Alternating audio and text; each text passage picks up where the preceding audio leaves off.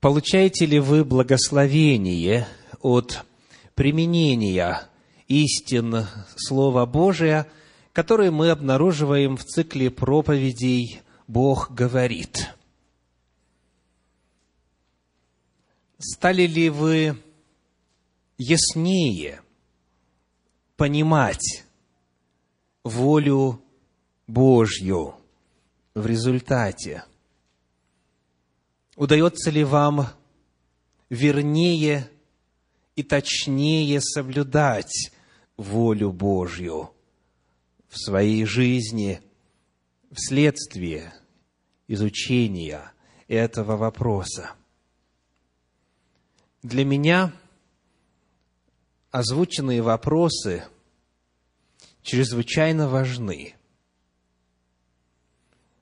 Большей частью я не в состоянии проверить, как на вас действует Слово Божье. Некоторые из вас свидетельствуют, рассказывают, делятся, но большая часть мне об этом не рассказывает. Как в вашей жизни меняются взаимоотношения с Богом в результате исследования темы «Бог говорит». Если у вас есть о чем сказать, я прошу,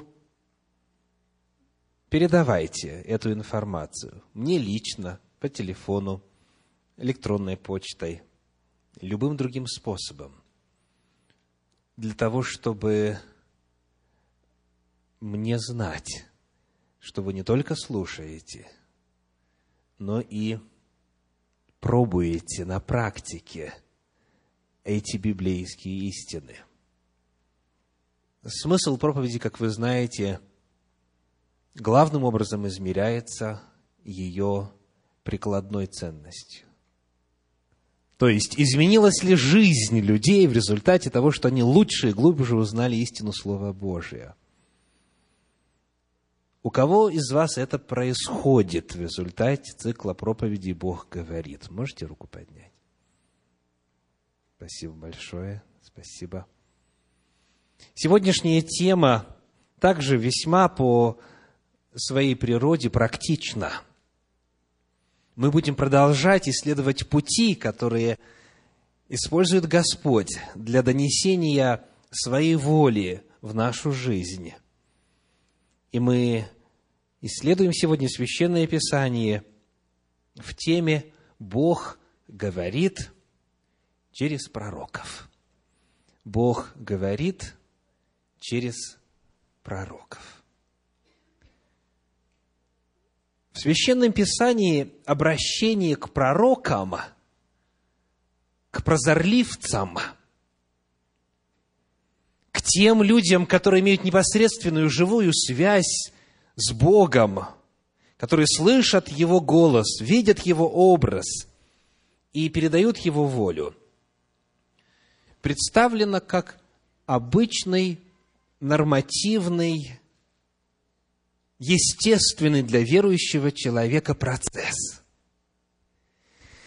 Обращение к пророкам на страницах Священного Писания представлено как обычное дело, весьма распространенное дело. И вот этому нам сегодня необходимо посвятить некоторое время в начале сегодняшней проповеди. В книге Второзаконий, 18 главе, в стихах с 9 по 15 и с 18 по 20 написано. Второзаконие, 18 глава, стихи с 9 по 15 и с 18 по 20. «Когда ты войдешь в землю, которую дает тебе Господь Бог твой, тогда не научись делать мерзости, какие делали народы сии. Не должен находиться у тебя проводящий сына своего или дочь свою через огонь, прорицатель, гадатель, ворожея, чародей, обаятель, вызывающий духов, волшебник и вопрошающий мертвых. ибо мерзок пред Господом всякий, делающий это. И за сии-то мерзости Господь Бог твой изгоняет их от лица твоего. Будь непорочен пред Господом Богом твоим, ибо народы сии, которых ты изгоняешь, слушают гадателей и прорицателей, а тебе не то дал Господь Бог твой. Пророка из среды тебя, из братьев твоих, как меня, воздвигнет тебе Господь Бог твой, его слушайте. Я воздвигну, 18 стих, им пророка из среды братьев их, такого как ты, и вложу слова мои в уста его, и он будет говорить им все, что я повелю ему. А кто не послушает слов моих, который пророк, тот будет говорить моим именем, с того я взыщу. Но пророка, который дерзнет говорить моим именем то, чего я не повелел ему говорить, и который будет говорить именем богов иных, такого пророка предайте смерти. В этом отрывочке представлена альтернатива – языческая и Божья. Что делают язычники? Они, сказано, слушают гадателей и прорицателей. Они обращаются к обаятелям, вызывающим духов, волшебникам, вопрошающим мертвых и так далее. У них много разного рода специалистов по связи со сверхъестественным духовным миром они их слушают, они к ним обращаются. Эти люди в большой востребованности и большой популярностью пользуются у язычников. Когда есть сложная ситуация, иду к бабке. Когда болезнь нужно излечить, иду к экстрасенсу. Когда решение нужно принять, иду к ясновидящей и так далее. Это распространено, это на каждом углу, это сплошь и рядом. У тех людей, которые живут вне зоны библейской Божьей истины, у них очень распространено обращаться за советом к людям, которые имеют связь с духовным миром. И вот Господь говорит, народы сии это делают, а тебе, а тебе не то дал Господь Бог твой. И что же Он дал? Многие верующие, в особенности протестантских направлений, отвечают на этот вопрос так. А тебе не то дал Господь Бог твой, тебе Он дал что? Библию тебе он дал Библию. То есть, вместо личности тебе дали что? Документ. Вместо обращения к живому человеку тебе дали свод правил, тебе дали книгу. Ну, правильно звучит или нет? Ну, вроде бы правильно. Но Бог другое говорит. А тебе не то дал Господь Бог. Тебе Он дал пророка и не только пророка с большой буквы, что есть указание на Мессию, на Иисуса Христа, именно к Нему применительно используются эти слова в апостольских писаниях. Но здесь рассказывается в принципе о пророческом служении в народе Божьем, ибо в 20 стихе, как мы читали, сказано, «Но пророка, который дерзнет говорить моим именем, то, чего я не повелел ему говорить, и который будет говорить именем богов иных, такого пророка предавайте смерти. То есть пророков будет много, и будут истинные пророки, которых я буду посылать, и нужно также различать, это Божий пророк или не Божий пророк. То есть, вот какая альтернатива. У язычников есть свои специалисты по связи со сверхъестественным, духовным миром – Бог своему народу дал своих специалистов. Это не выбор между личностью и книгой. Это выбор между человеком, который от Бога говорит, и человеком, который от дьявола говорит. Это выбор между пророком и лжепророком. Вот как представлен вопрос в Библии. В качестве иллюстрации посмотрим на четвертую книгу царств, первую главу, стихи со второго по четвертый. Четвертая книга царств, первая глава, стихи со второго по четвертый. Ахозия же упал через решетку с горницы своей, что в Самарии, и занемог. И послал послов и сказал им, «Пойдите, спросите у Вельзевула, божества Акаронского, выздоровею ли я от сей болезни?» Тогда ангел Господень сказал Илии Фисветянину, «Встань, пойди навстречу посланным от царя Самарийского и скажи им, разве нет Бога в Израиле, что вы идете вопрошать Вельзевула, божество Акаронское? За это, так говорит Господь, с постели, на которую ты лег, не сойдешь с нее, но умрешь. И пошел Илья. У язычников – у служителей языческих божеств есть жрецы, есть ясновидящие, есть гадатели, прорицатели, волшебники и так далее. И Господь говорит, неужели в моем народе нету пророка? Неужели тебе нужно идти в чужую землю и обращаться к служителю дьявола, чтобы узнать, выздоровеешь ты или нет? Неужели нет Бога в Израиле? Неужели нет Илии, пророка, который в состоянии на этот вопрос ответить, будучи Божьим слугой? Выбор здесь вновь. Альтернатива здесь вновь. Не между человеком и книгой Божьей, а между человеком и человеком Божьим. Есть лжепророки, есть истинные пророки. Это первое, что важно отметить. В Священном Писании нигде и никогда не стоит вопрос так, что нужно забыть о пророках и читать лишь документ. Библия говорит о том, что нужно документом, Святой книгой Божьей, Библией, Священным Писанием проверять истинность пророков.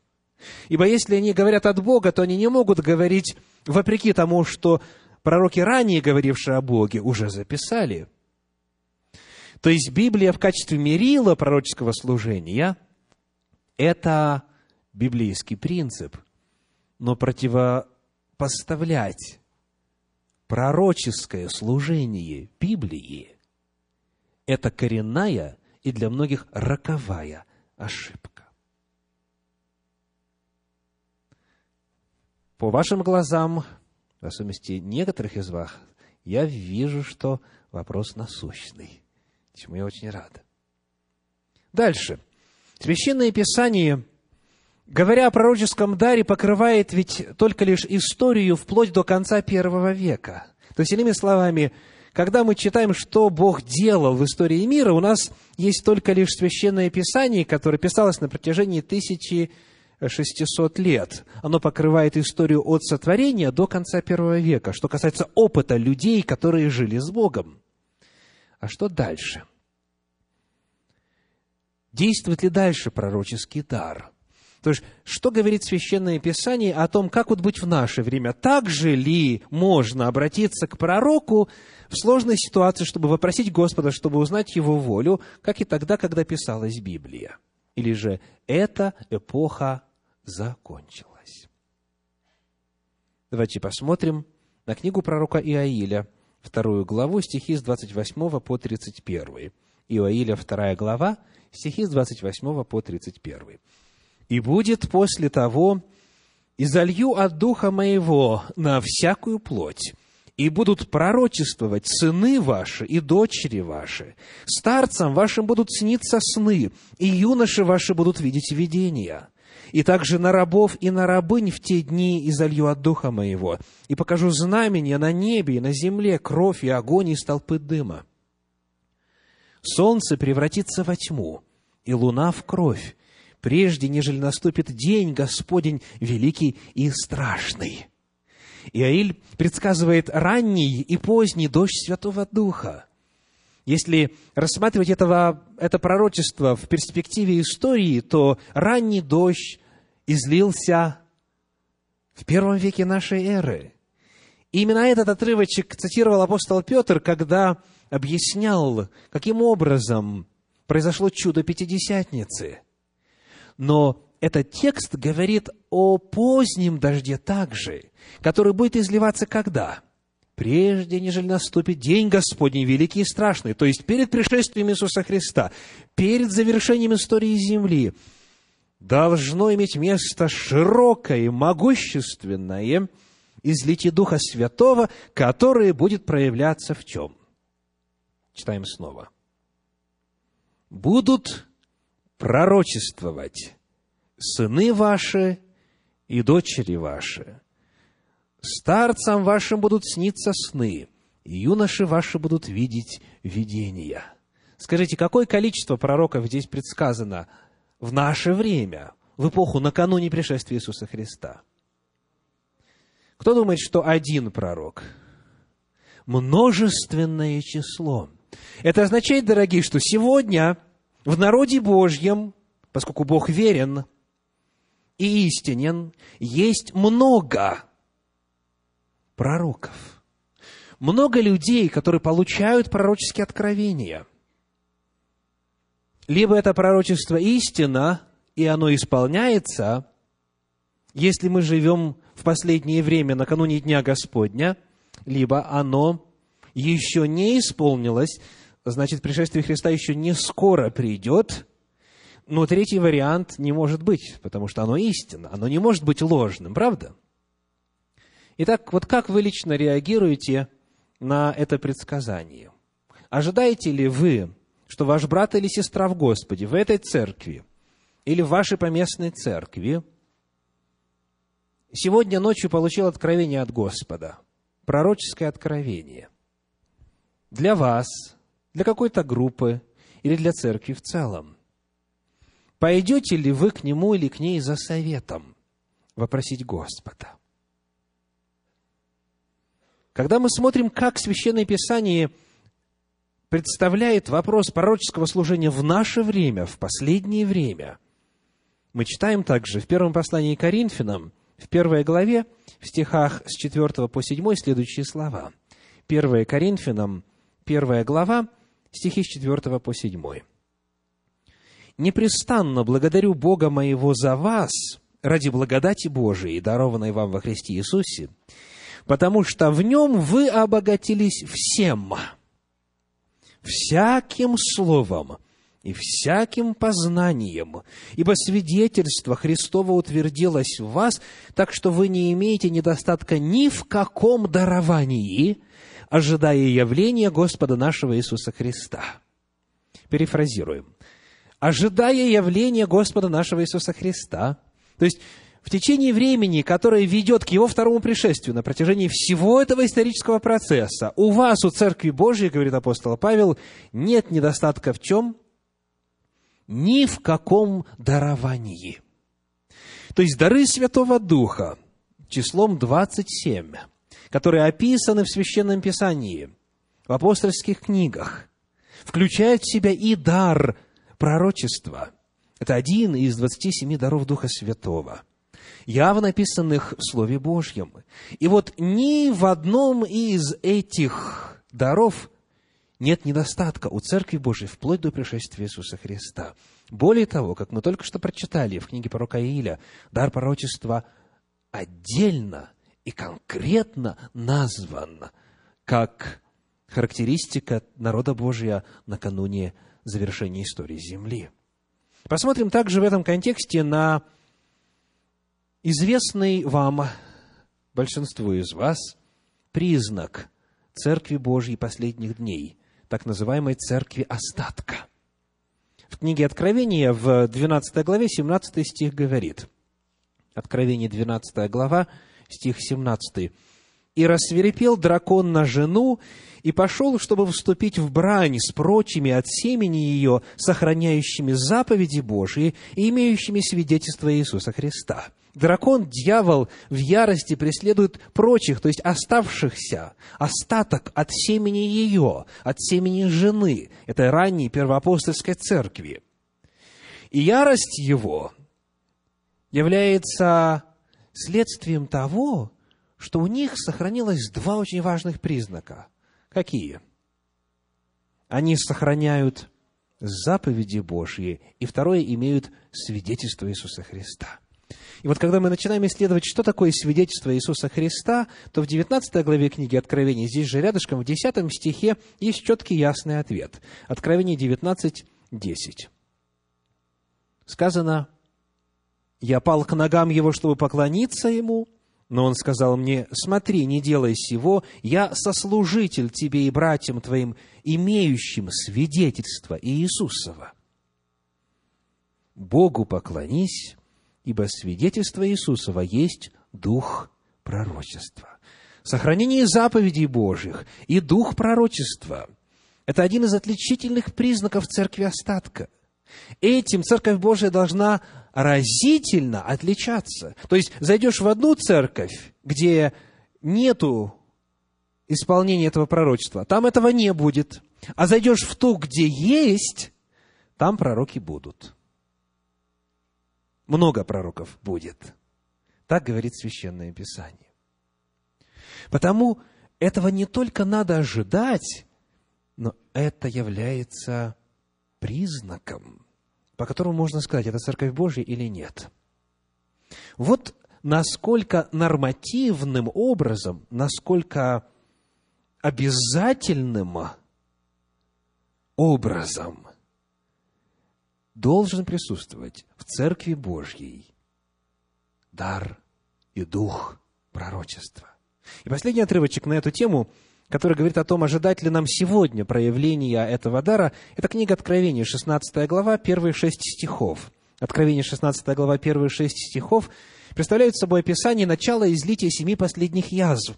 Это то, что произойдет буквально во время звучания последних аккордов истории нашей земли. Книга Откровения, 16 глава, первые шесть стихов. «И услышал я из храма громкий голос, говорящий семи ангелам, идите и вылейте семь чаш гнева Божья на землю. Пошел первый ангел и вылил чашу свою на землю, и сделались жестокие и отвратительные гнойные раны на людях, имеющих начертание зверя и поклоняющихся образу его. То есть скажите, какая эпоха описывается? Когда уже печать Божья с одной стороны и начертание зверя с другой стороны – разделили всех жителей земли на две части, Божьи и дьявольские. То есть это в самом, в самом конце. И вот что сказано. Второй ангел вылил чашу свою в море, и сделалась кровь как бы мертвеца, и все одушевленное умерло в море. Третий ангел вылил чашу свою в реки, и источники вод, и сделалась кровь. И услышал я ангела вот, который говорил, «Праведен ты, Господи, который Есии был и свят, потому что так судил, за то, что они пролили кровь святых и пророков, ты дал им пить кровь, они достойны того». Те, которые подвергаются наказанию семи последним язвам гнева Божия, те, кто принял начертание зверя, они в чем повинны? Они пролили кровь святых и пророков. Вот их вина. То есть пророки присутствуют в народе Божьем до самого конца, множественное число снова. И за преследование их, убиение их и гонение в адрес их нечестивые будут Богом наказаны. Итак, Говоря о том, что Бог говорит через пророков, сегодня мы, во-первых, увидели, что в Библии очень часто представлена альтернатива.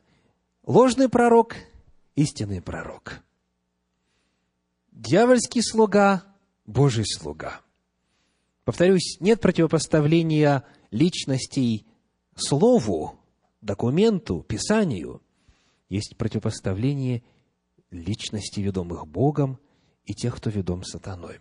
Во-вторых, задавая вопрос о том, можем ли мы ожидать, что сегодня в истинной Церкви Божьей будет явление пророческого дара, и задаем, когда вопрос о масштабности этого явления, то ответ совершенно определенный.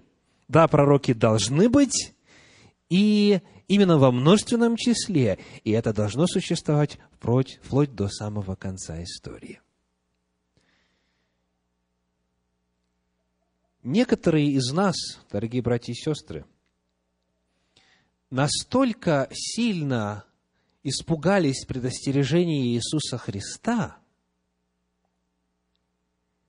что, дабы случайно не ошибиться, отказались на практике от веры в реальность пророческого служения в Церкви Божьей. Вот о каких предостережениях идет речь. Евангелие от Матфея, 7 глава, 15 стих. Матфея 7, 15 берегитесь лжепророков, которые приходят к вам в овечьей одежде, а внутри суть волки хищные. Да, Спаситель предостерегал, берегитесь лжепророков, потому что они могут обмануть. И это и происходит в действительности. В 24 главе Евангелия от Матфея, 24 стих говорит, Матфея 24, 24, «Ибо восстанут лжехристы и лжепророки, и дадут великие знамения и чудеса, чтобы прелестить, если возможно, и избранных. Так вот, как я уже сказал, некоторые настолько испугались этого предостережения, что читают эти слова Спасителя вот как. На уровне внутреннего восприятия, внутренней интерпретации этих слов звучит такая версия. «Берегитесь пророков». Так для себя переводят некоторые. Берегитесь пророков. То есть, иными словами, если человек говорит, я пророк, значит, он от дьявола. То есть, настолько испуганно народ Божий в некоторых местах, что дабы не подвергнуться опасности поверить лжепророку, перестали верить пророкам. Само использование термина «лжепророк» говорит очень красноречиво за себя, не правда ли? Если есть лжепророк, значит, обязательно есть истинный пророк. Тогда есть смысл беспокоиться о том, кто истинный, кто ложный. А если пророков нет, то тогда и сказать так надо было. Берегитесь пророков. Всякий, кто считает, что ему пророческое откровение пришло, да будет ему анафема. Но так не сказано, слава Богу, потому что один из заметных, ярких каналов открытия Божьей воли, явленных в Священном Писании, это именно дар пророчества. Это именно пророческое служение. Иллюстрация. Однажды когда мы с вами совершали богослужение еще в Сиэтле, в помещении Volunteer Park Church. Одна из э, сестер новообращенных в нашу церковь, пришедших из другой деноминации, задала мне вот такой вопрос. Когда я была там, то в сложных ситуациях, когда я не знала, как поступить, какое решение принять, я обращалась к пророку. Мы вместе молились, приходило пророческое слово, и я знала, как мне нужно поступить. И дальше прозвучал вопрос.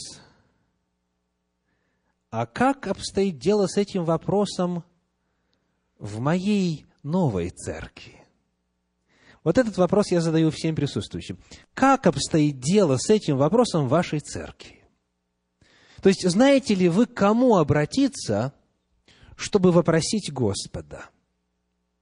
Есть ли пророческое служение в вашей церкви? Бог его предсказал, значит, оно гарантировано. Есть ли оно? Каждый должен ответить на этот вопрос лично. Но вопрос этот очень и очень серьезный.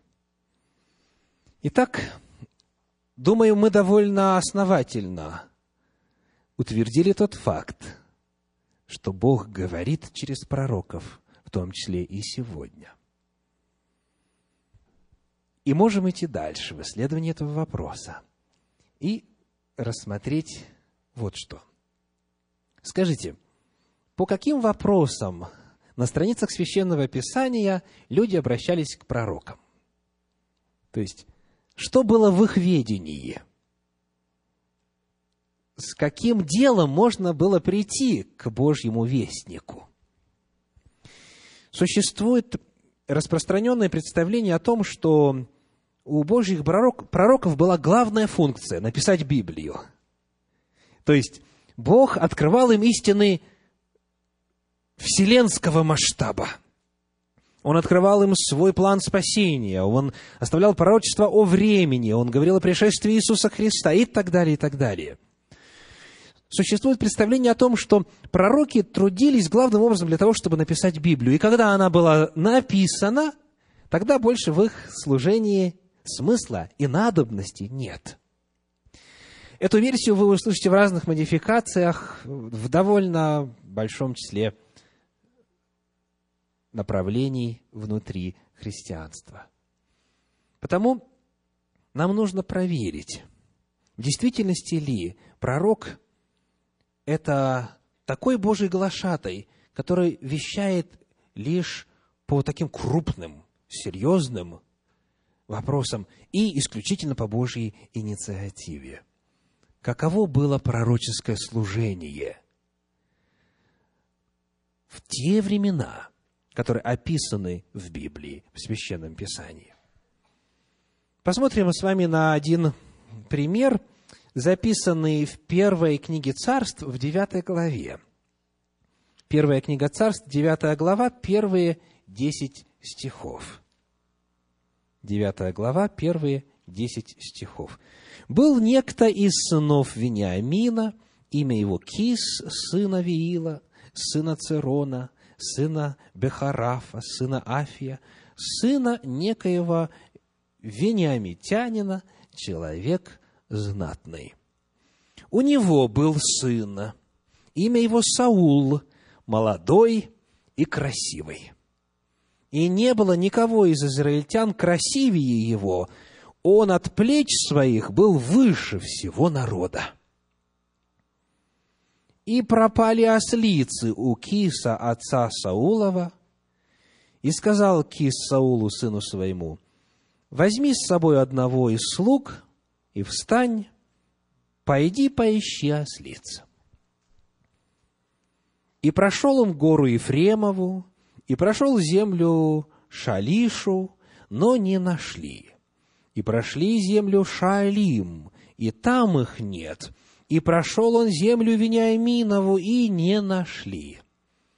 Когда они пришли в землю Цуф, Саул сказал слуге своему, который был с ним, «Пойдем назад, чтобы отец мой, оставив ослиц, не стал беспокоиться о нас». Но слуга сказал ему, «Вот в этом городе есть человек Божий, человек уважаемый. Все, что он не скажет, сбывается». Сходим теперь туда. Может быть, Он укажет нам путь наш, по которому нам идти. И сказал Саул слуге своему, вот мы пойдем, а что мы принесем тому человеку? Ибо хлеба не стало в сумах наших, и подарка нет, чтобы поднести человеку Божию. Что у нас? И опять отвечал слуга Саулу и сказал, вот в руке моей четверть сикля серебра. Я отдам человеку Божию, и он укажет нам путь наш прежде у Израиля, когда кто-нибудь шел вопрошать Бога, говорили так, «Пойдем к прозорливцу, ибо тот, кого называют ныне пророком, прежде назывался прозорливцем». И сказал Саул слуге своему, «Хорошо ты говоришь, пойдем». И пошли в город, где человек Божий. Так, скажите, насколько духовный вопрос решался в этой ситуации? Это вопрос, по которому некоторые особо духовные христиане даже и молиться считают ненужным, потому что дело материальное такое, как бы мирское, не возвышенное, не духовное. Бог, по их представлениям, только вот особыми вопросами занимается, а вот эти жизненные, мелкие, финансовые, ему не до них. Банальное было дело, ослицы пропали.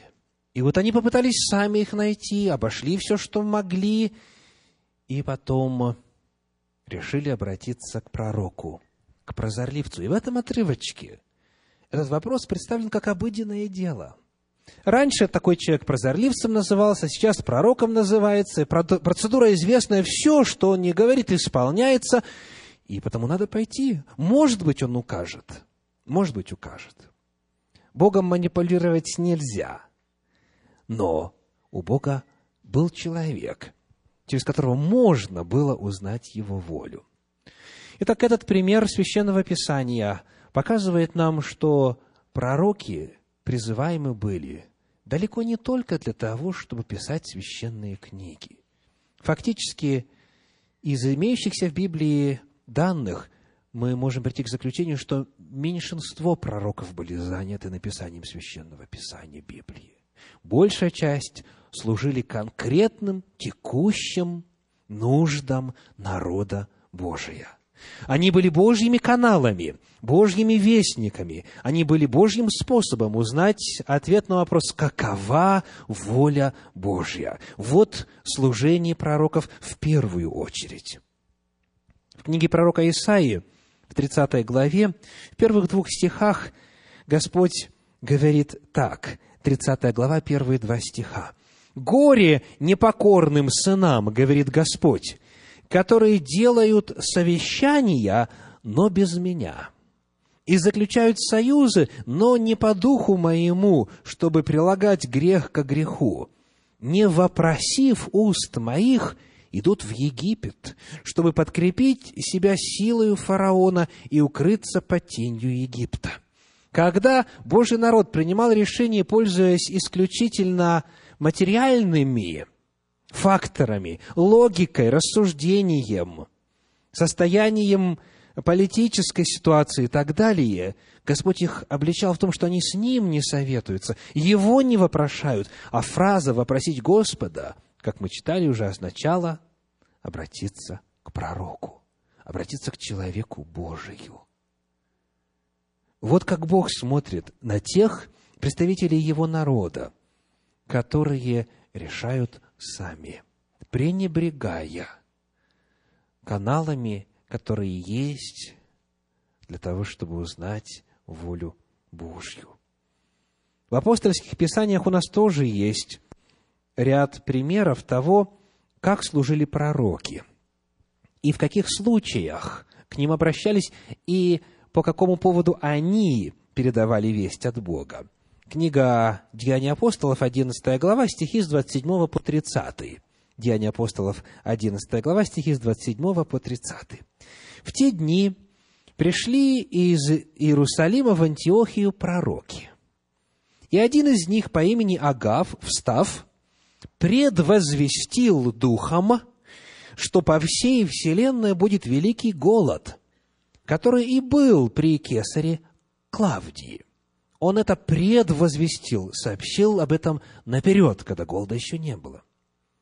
В результате, 29 стих, тогда ученики положили каждый по достатку своему послать пособие братьям, живущим в Иудее, что и сделали, послав собранное с пресвитерами через Варнаву и Савла. У Церкви Божьей было преимущество. Она могла голод опережать. Зная, где будет недостаток, она могла консолидировать силы для того, чтобы помогать нуждающимся. Вот служение пророка. Отнюдь не решение каких-то духовных вопросов в данном конкретном случае. Это вопрос пропитания, вопрос проживания. Этот же пророк, как говорит 21 глава книги Деяний апостолов, стихи 10 и 11, предвозвестил вот что еще – 21 глава, стихи 10 и 11. «Между тем, как мы пребывали у них многие дни, пришел из Иудеи некто пророк именем Агав, и, войдя к нам, взял пояс Павлов и, связав себе руки и ноги, сказал, Так говорит Дух Святый, мужа, чей этот пояс, так свяжут в Иерусалиме иудеи и передадут в руки язычников. Предсказывается будущее. Предсказывается судьба человека. Предсказываются события, о которых нужно и можно знать. Итак, для чего нужны пророки? Нужны ли Божьи пророки в эпоху, когда уже закончилось написание книг Библии? Слово Божье говорит о том, что к пророкам можно обращаться в затруднительной ситуации по любым вопросам. Пророческое служение очень необходимо Церкви Божьей сегодня. Оно необходимо каждому из нас лично. И в завершение некоторые ограничения, как то мы делаем в проповедях этого цикла часто. Во-первых, в обретении познания воли Божьей через пророческое служение есть ограничения со стороны верующего, со стороны вопрошающего. Вот что мы находим в книге пророка Иезекииля в 20 главе, в первых двух стихах. Иезекииля, 20 глава, первые два стиха. Первые три стиха. В седьмом году, в пятом месяце, в девятый день месяца пришли мужи из старейшин Израилевых вопросить Господа и сели перед лицом моим. Пишет Иезекииль, Божий пророк, о том, что к нему пришли вопросить Господа. И вот что происходит. «И было ко мне слово Господне. Сын человеческий, говори со старейшинами Израилевыми, и скажи им, так говорит Господь Бог, вы пришли вопросить меня, живу я, не дам вам ответа, говорит Господь Бог. Итак, ситуация, при которой человек хочет узнать волю Божию, пришел к Божию пророку, к вестнику Господню, изложил свою просьбу, а Бог говорит, я не дам вам ответа. Бывают ситуации, при которых Господь не отвечает. И причина здесь на уровне вопрошающего. Вот почему Бог не отвечает, согласно 14 главе книги пророка Иезекииля. 14 глава, стихи с 1 по 8. 14 глава, с 1 по 8. «И пришли ко мне несколько человек из старейшин Израилевых и сели пред лицом моим.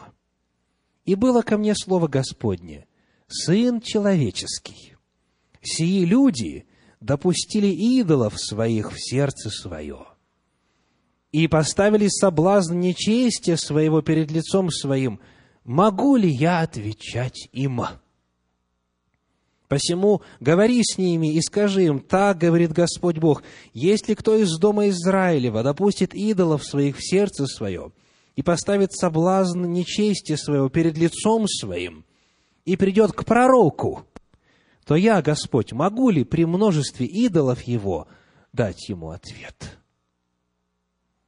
Пусть дом Израилев поймет в сердце своем, что все они через своих идолов сделались чужими для меня. Посему скажи Дому Израилеву, так говорит Господь Бог, обратитесь и отвратитесь от идолов ваших, и от всех мерзостей ваших отвратите лицо ваше. Ибо если кто из дома Израилева и из пришельцев, которые живут у Израиля, отложится от меня и допустит идолов своих в сердце свое, и поставит соблазн нечестия своего перед лицом своим, и придет к пророку вопросить меня через него, то я, Господь, дам ли ему ответ от себя? я обращу лицо мое против этого человека и сокрушу его в знамени и притчу, и истреблю его из народа моего, и узнаете, что я Господь. Итак, скажите, какого рода препятствия могут быть на уровне вопрошающего, когда он приходит к пророку и хочет знать воли Божьей? беззаконие, нечестие, мерзость, всякого рода идолослужение, нарушение законов Божьих. Если человек знает о том, что он нарушает волю Божью, и в этом упорствует, он не сможет воспользоваться пророческими Божьими вестями. Помните ли вы имя человека, который в этом отношении ярко выделяется – в Священном Писании. Саул, Саул, первый царь Израиля, настолько далеко отошел от Господа, что сказано, вопрошал его, но Господь не отвечал ему, в том числе и через пророков своих, не отвечал ему. Итак, препятствия и ограничения могут быть со стороны вопрошающего. Во-вторых, могут быть они, конечно же, со стороны пророка в книге пророка Иезекииля в 14 главе, здесь дальше, в стихах с 9 по 11, есть предостережение, оставленное Господом. Иезекииля, 14 глава, стихи с 9 по 11. «А если пророк допустит обольстить себя, обольстить себя, и скажет слово так, как бы я, Господь, научил этого пророка, то я простру на него руку мою и истреблю его из народа моего Израиля. И понесут вину беззакония своего. Какова вина вопрошающего, такова будет вина и пророка, чтобы впредь дом Израилев не уклонялся от меня, и чтобы более не оскверняли себя всякими беззакониями своими, но чтобы были моим народом, и я был их Богом, говорит Господь Бог. Обращаю ваше внимание на фразу «если пророк допустит обольстить себя». Пророк говорит «так сказал Господь», а на самом деле не Бог через него говорит. И если кто-то обращается к такому пророку, сам будучи беззаконником, и получает еще и откровение от беззаконника, в конечном итоге и тот погибнет, и тот погибнет – и это, к сожалению, сегодня часто происходит. Потому Господь ставит здесь очень важный вопрос о качестве и природе пророческого дара. На уровне человека, который объявляет себя Божьим пророком, оного может и не быть, хотя говорит от имени Господа. В книге пророка Иеремии в 23 главе на эту тему сказано очень ярко и конкретно. Иеремия, 23 глава, стихи с 28 по 32. Иеремия, 23 глава, стихи с 28 по 32. Пророк, который видел сон, пусть и рассказывает его как сон. А у которого мое слово тот пусть говорит слово мое верно. Что общего у мекины с чистым зерном, говорит Господь? Слово мое не подобно ли огню, говорит Господь, и не подобно ли молоту, разбивающему скалу? Посему вот я на пророков, говорит Господь, которые крадут слова мои друг у друга. Вот я на пророков, говорит Господь, которые действуют своим языком, а говорят, Он сказал, то есть Бог сказал.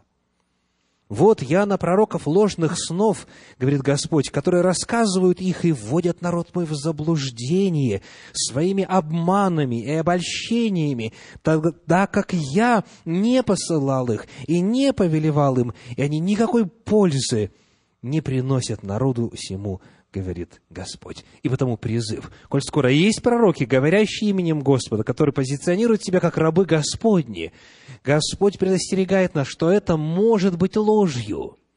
И потому нужно быть настороже. И потому необходимо помнить о предостережении, которое оставлено в том числе и в апостольских писаниях. 1 Иоанна, 4 глава, 1 стих. 1 послание Иоанна 4.1. «Возлюбленные, не всякому духу верьте, но испытывайте духов, от Бога ли они, потому что много лжепророков появилось в мире.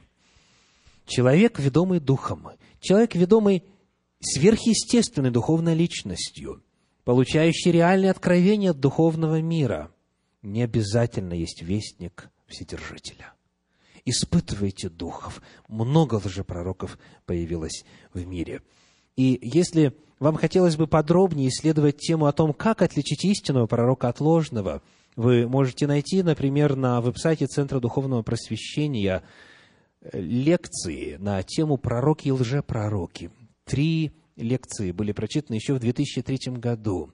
Семинар на тему «Пророки и лжепророки», где очень подробно, обстоятельно исследуются признаки истинного пророка, для того, чтобы не просто надеяться на авось, а знать точно – но это определить очень легко, очень легко, Божий это пророк или нет, за исключением случаев особо тяжких и искусных сатанинских обманов. Как правило, большая часть пророков, если они ложные, они быстро определяются как не Божьи вестники, как обманщики в течение пяти минут разговора с ними. Если вы знаете эти базовые признаки определения истинного или ложного пророка.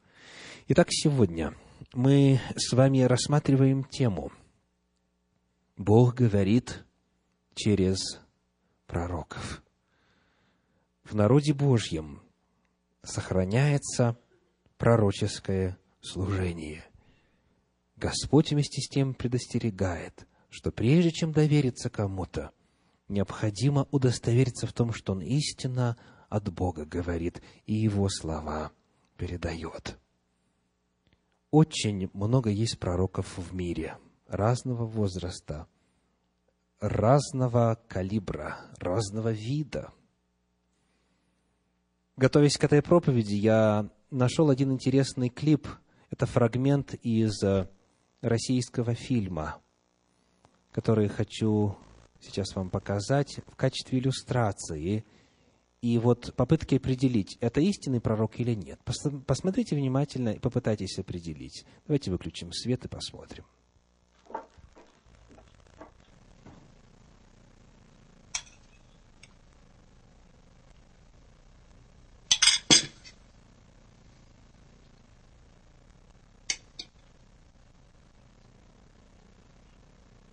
Вы никогда не уедете из нашего города.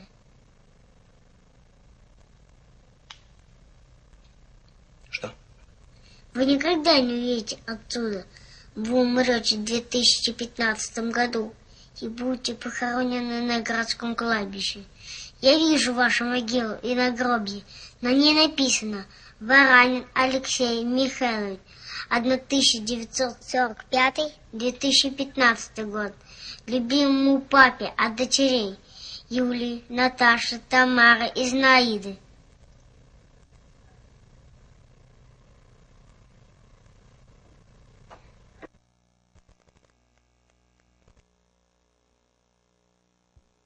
Как вы думаете, это истинный пророк? Давайте включим свет. Или ложный?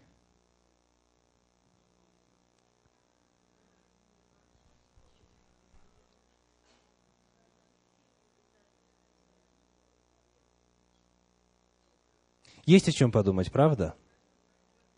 Есть о чем подумать. С одной стороны, мы видим вокруг себя слишком большую легковерность, верят кому ни попадя. Любого, кто заявляет о своей сверхъестественной связи с Богом, воспринимают в качестве истинного пророка. С другой стороны, мы видим вокруг себя глубокий скептицизм. Не обращаются к пророкам вообще. Пренебрегают этим Богом данным каналом откровений Его воли. Мы должны быть с вами на основании священного писания народом Божьим, в котором действуют истинные пророки. И Бог открыл нам, как их отличать. Как узнать волю Божью? Вот что мы узнали с вами в ответе на этот вопрос в этом цикле проповедей на сегодняшний момент. Во-первых, откажитесь от своей воли. Откажитесь от своей воли, если вы хотите Божью волю узнать. Во-вторых, обратитесь к Библии, к Священному Писанию. Там на многие-многие-многие-многие вопросы дал, дан ясный, четкий ответ. В-третьих, посоветуйтесь с окружающими – Бог говорит через окружающих. В-четвертых, оцените обстоятельства вашей жизни. Посмотрите, вслушайтесь. Не говорит ли вам Господь через обстоятельства? В-четвертых, попросите у Бога знамения. Попросите конкретного яркого знака. И в-шестых, обратитесь к Божьему вестнику. Обратитесь к Божьим пророкам. И в завершении призыв из Священного Писания. Второе Паралипоменон 20.20. Вторая Паралипоменон, 20 глава, 20 стих. «Верьте Господу Богу вашему и будьте тверды. Верьте пророкам Его, и будет успех вам. Аминь».